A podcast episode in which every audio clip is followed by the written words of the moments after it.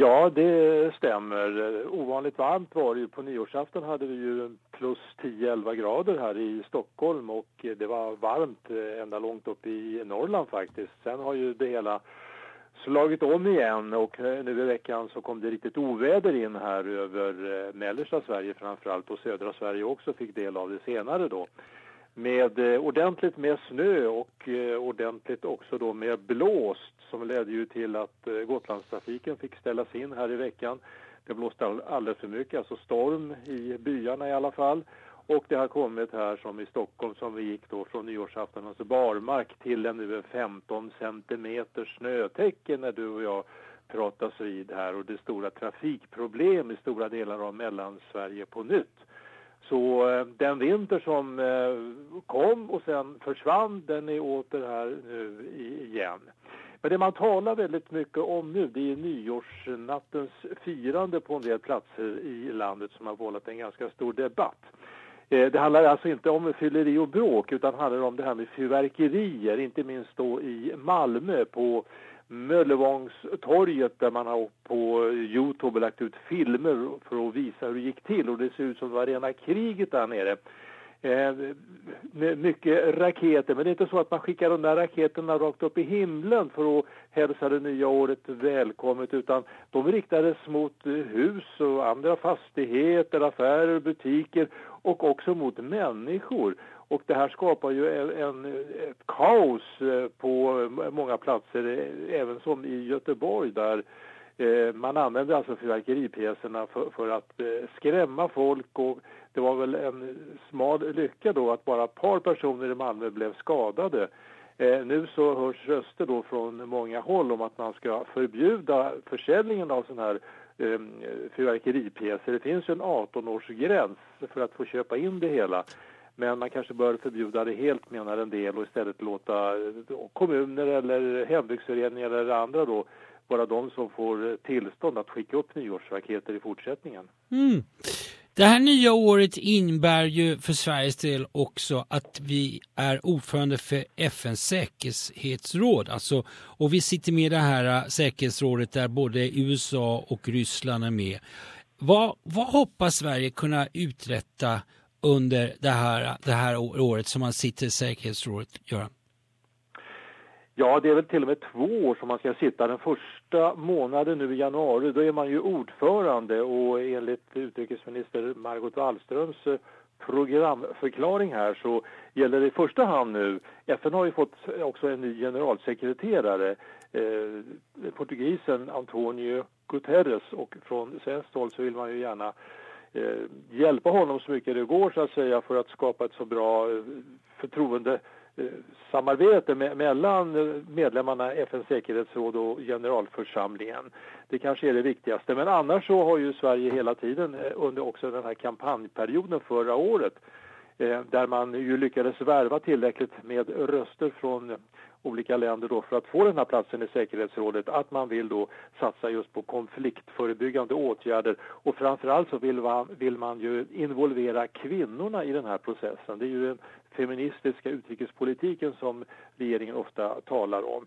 FN måste bli bättre på att förebygga och hindra återfall i väpnade konflikter och inkludera kvinnor i fredsprocesser och se sambanden mellan fred, säkerhet och utveckling så skriver Margot Wallström här i en debattartikel eh, inför då eh, att Sverige tar ordförandeklubban.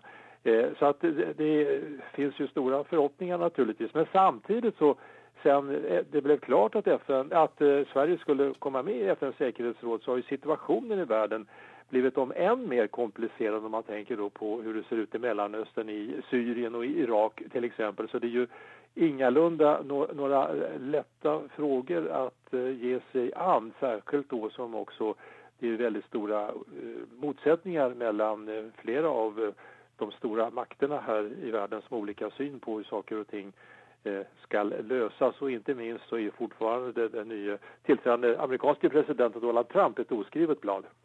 Men denna Margot Wallström då som, led, det, som är utrikesminister i ett land som sitter ordförande i det här säkerhetsrådet. Är det inte ganska kontroversiellt på ett sätt med tanke på att hon hade, har stött sig så mycket tidigare med bland annat länder som Israel och Saudiarabien också? Jo, det är klart eh, att hon, har ju eh, blivit ett namn i de kretsarna då i Mellersta Östern och eh, där, där finns det ju väldigt många frågor som eh, är olösta och kanske också kommer att förbli olösta under en lång tid. Men eh, det är ju möjligt att hon ändå har kunnat skaffa sig en, en någorlunda hygglig plattform trots allt. Och eh, just det här med att försöka lyfta kvinnornas rättigheter och kvin det kvinnliga perspektivet.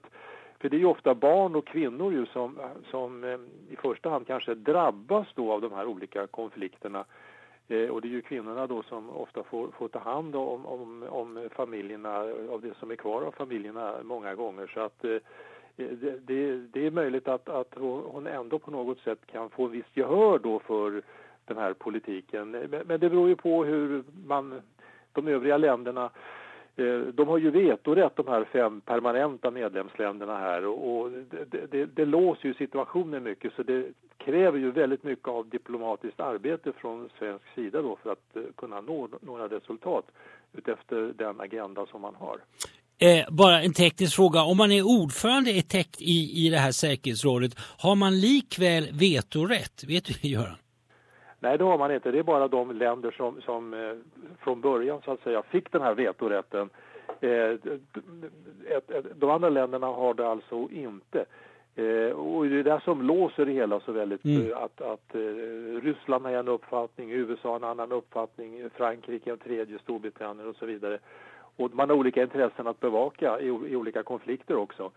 och då är det lätt att slänga in ett, ett, ett veto så att säga för att stoppa eh, käppar i hjulen och då, då, då blir det helt, enkel, helt enkelt ingenting. Mm.